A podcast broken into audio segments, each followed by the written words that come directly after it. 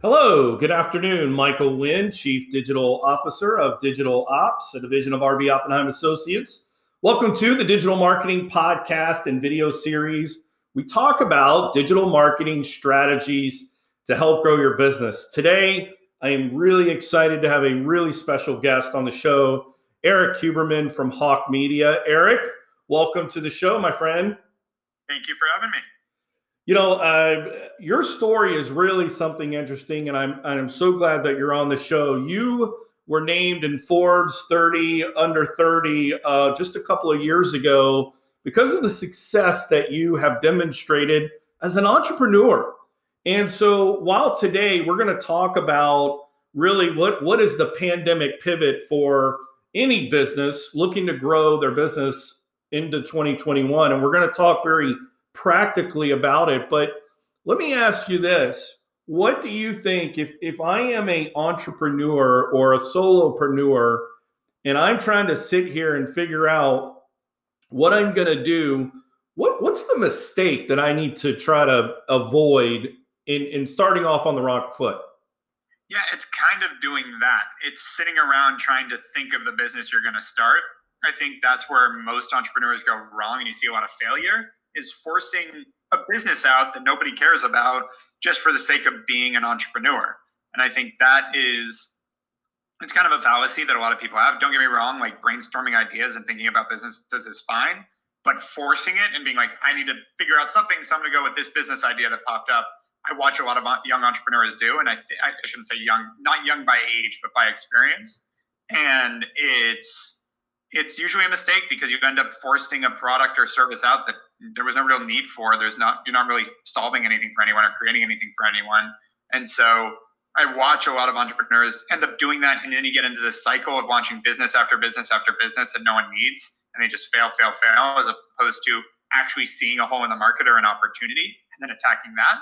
And I think you're better off when you don't have that idea, frankly, working in an industry you're passionate about or learning something on a job, like actually taking a job and learning until you spot that thing or realize that thing or learn about that thing that you think you could improve on and pivot on to create something. So I, I think that is a big mistake that I see is people literally sitting around brainstorming their next business idea when it and they end up forcing it because it you know there's a time pressure. At some point you got to make money. So take that pressure off. If you don't have the thing you're going to start right now and get a job and then or consult.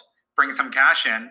Be in the market. Be in the industry so that you're looking around seeing things and eventually you'll probably stumble upon that thing that makes sense to build. Yeah I, I think that's great advice. Yeah trying to force something that's not there is definitely a, a, a recipe for failure. Um, so a lot. Yeah. So I think the next thing would be if if let's say you do find yourself in a position where you recognize that there is a, a gap in in the market or there's something in the market that you could tweak just a little bit and and now you've got this you know idea uh, or, or this concept that that you want to what are the next steps if if you do find yourself in this aha moment what do you do next I mean, whatever it is, I hope that there's a way to create the product or service easily. Like, I, I'm a believer that if you have to raise money to launch a company, with rare exceptions, you probably aren't the right team to launch it. Like, just to be honest, like you got to be able to get to market and get a few sales before you start asking for other people's money, unless it's like high tech or something super innovative. That's my view of it. And so, get it if you're you if you do have the team or you can do it yourself, which is the best scenario get it to market and go get some customers. That's that's traction. Like go actually make sure people want to pay you for this. And I don't mean your friends and family. I mean actual new customers that think it's great and either they if it's a lifestyle product they love what you're building or if it's a you know sort of serves a need make sure the people that have that need feel it's served yeah you know your story is interesting too uh, you had a couple of early success uh, successes under your belt in the music industry. Um, what tell us a little bit about what what that little success was when you were like, I got it, this is working. Like, just give us a little taste of that. Yeah, I mean, so I had online like business coaching for musicians. That was there was a mission behind that. That was wow. There's so many independent artists out there, and none of them understand business. We got to help them And that came from like a 12 year old conversation with my dad and mom when I saw that Sting was ripped off for $30 million by his manager. And was like, well, why? And like, they didn't understand business. So like that was revived when I was 22 and built a business around that idea. And yeah, we had tons of musicians paying us month over month to get business. And then we saw those musicians start to have more and more traction and get some success and went, this is, there's something here. And then the second one was a t-shirt subscription company. That was straight up. We, I was like, I hate shopping. Like, why do all these companies make it so hard? Like, like if anyone buys me a t-shirt, I'll wear it at that point. I was like, I don't, I don't care what it is. Like, just get me something that kind of fits my style and go deal with it for me. I don't like shopping. And so why don't we do that for people? Just pick out a t-shirt that fits kind of their personal style. And so we created a style quiz and all these things. And we were one of the first subscription e-commerce companies to try to and try to make that easy. Then joined the incubator that launched Dollar Shave Club, advised there with a bunch of brands, helped them launch an activewear brand with a similar business model during a time when every girl was buying Lululemon at 120 bucks for yoga pants. And I went, well, why does it have to be that expensive? And can we make this similar model, but with a cheaper option? And that's what we launched. We created Ellie, which was quick success too, because the industry was hot. And so it was, again, always looking at a nuance to the industry and going like, I don't like this. I'm going to try something different. And I think it will work theoretically. And then, oh, look, we made a bunch of money. Okay, let's keep doing this. Yeah, I, I, one thing that I, I really latch on to uh, about your story is how you recognized, you know, um, either it, eh, you recognized an inadequacy, uh, a deficiency. There's a way to do it better, more effective, but it also seems to tie back into something personal about yourself. How do I dress? What music do I listen to? And I feel like that's and that's happened for me as well. Things that that I'm passionate about, I'm I'm ultra sensitive to. Could it be better? Could it be different? And maybe that as the solopreneur um, might be part of the path.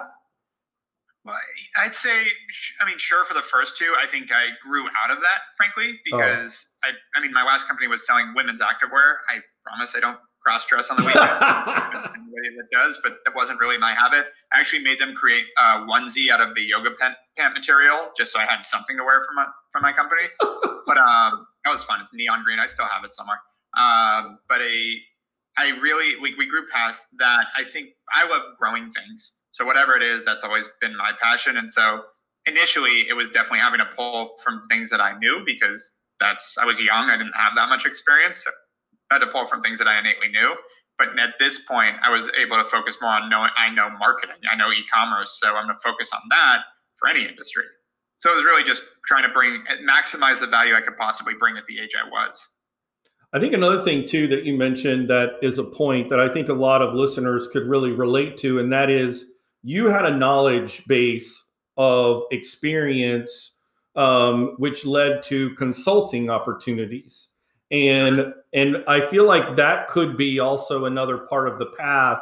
And ultimately what ended up happening with you and i think is a good story to kind of tell and explain is okay you were consulting you were doing really well but there seemed to be a, a greater need and and you either needed to like replicate yourself and like clone about five eriks or you needed to build a team. And i think this is really about if if you start things and you need to scale what happens next? And i think this lends to sort of hawke media and and how this thing kind of evolves. So talk about that for a minute. Yeah i think you know that hawke media was really when i became more reactive than proactive and i've tried to stay that way in a lot of ways like proactive in the terms of ideas is fine but i think proactive in terms of how you build a business you have to be careful um, Hawke Media was just answering problems along the way for frankly now seven years, where it was like, well, you really need email marketing help. The email agency I used sucked. We're not going to use them anymore. I'm trying to hire someone in house for you, but nobody wants to drive to your office because you're in East LA and nobody wants to be here. So I know a really good email marketer that'll come work for me, and I have like three clients that need it. So I'm just going to hire that. Like I just gave a lot longer, even it was shorter decision than that. It was like that sucks, that sucks. I have this. Let's just do that. And made quick decisions and then I had enough income as a consultant that I'd never made that kind of money that I was like, I don't need this money. I'm still living pretty frugally. So why don't I just use it to hire a few people and see where this goes? And that's how it started. It was hired a few people to complement what I was doing and then watched like, okay, well, now we need two email marketers. Now we need just second Facebook marketer. Now we need a manager for that team because it's grown too fast. Now I need this. And it was literally just as things grew, I needed new people and just started growing it very reactively in that sense. Right. Based on what the market wanted.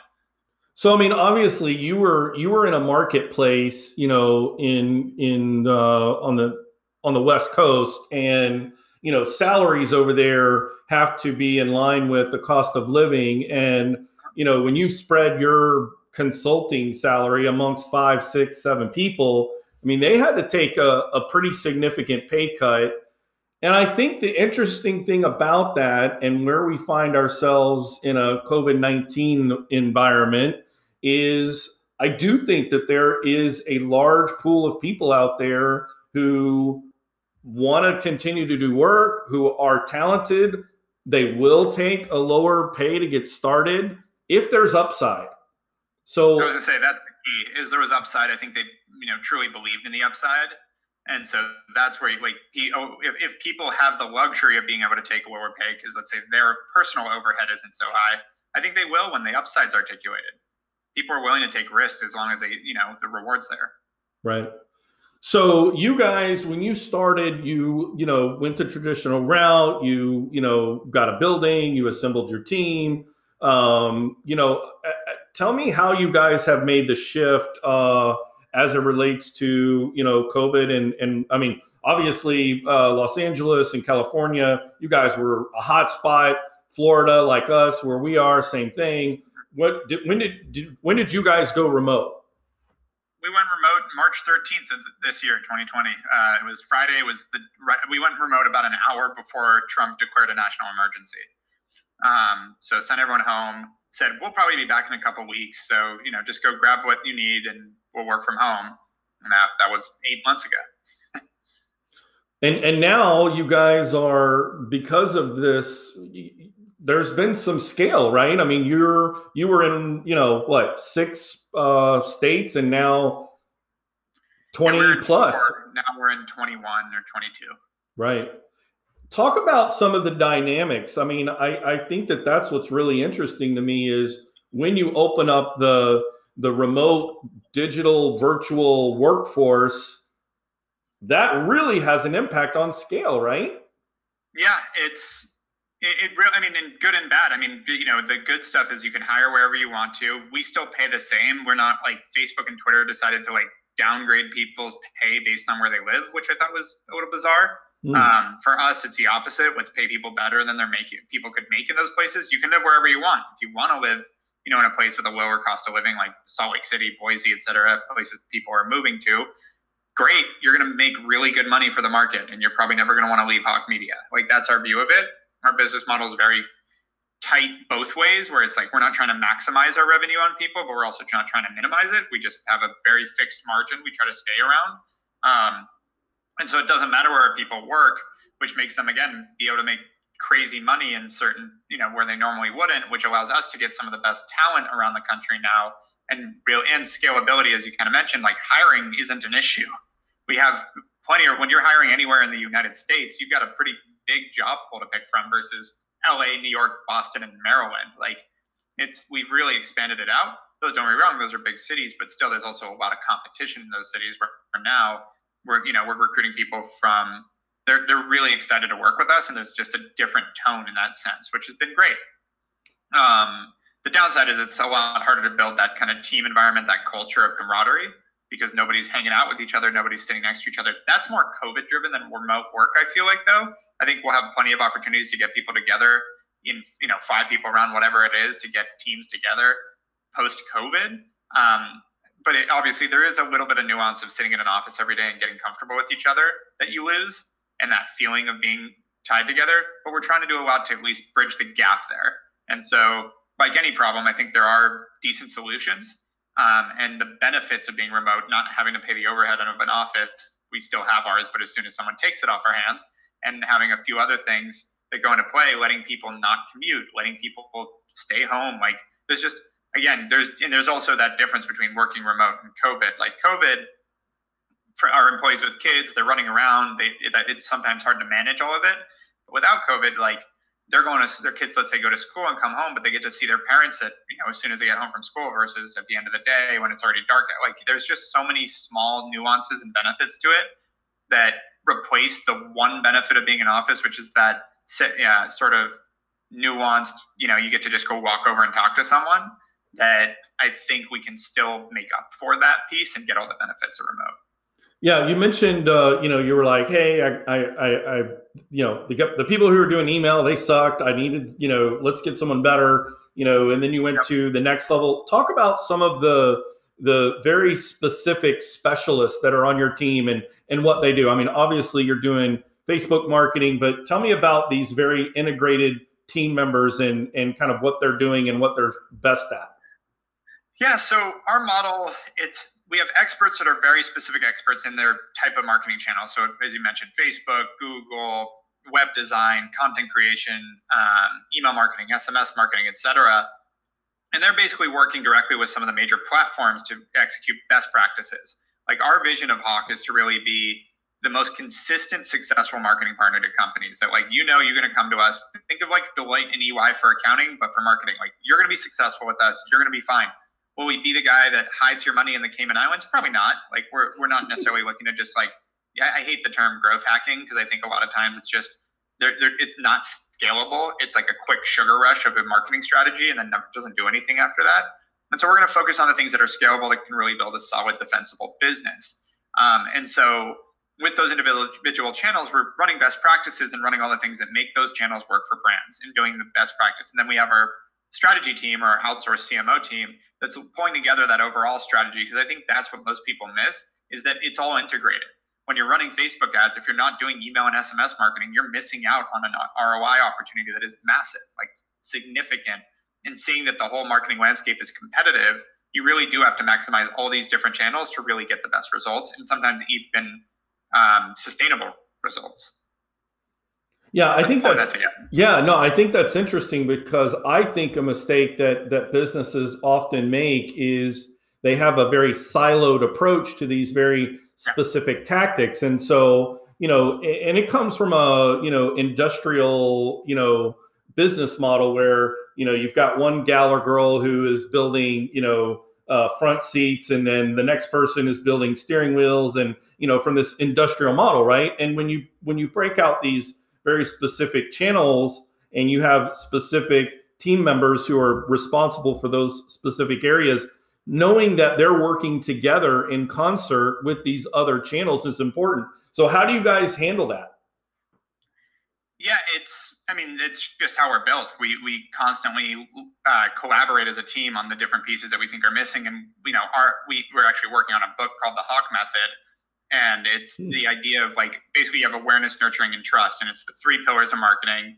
And looking at it from a more holistic approach awareness being how do you drive new awareness for your brand nurturing what do you do with that awareness to convert to a customer and then keep them coming back and trust of how do you build trust with an audience so that they actually buy and they keep buying and they tell their friends etc so these are the pieces that we look at and so our team's constantly looking at what's missing like why where is the lack of optimization? Because there's always room for improvement on marketing so we're always looking at what's the next piece that should be going with this strategy, or if it's not working, why, and what piece is missing there. Erik, I'm super excited. I don't know if you just like let something out of the bag that no one knows that there's a, a the Hawke Method book is coming out and you just like totally dumped on on the audiences. I'm fired up. Let's rewind the tape for a minute and and talk about this. So again, the Hawke Method is three core pillars. Say that again because I and for those of you who are sitting at your desk or listening, get out a freaking pen and piece of paper right now and write down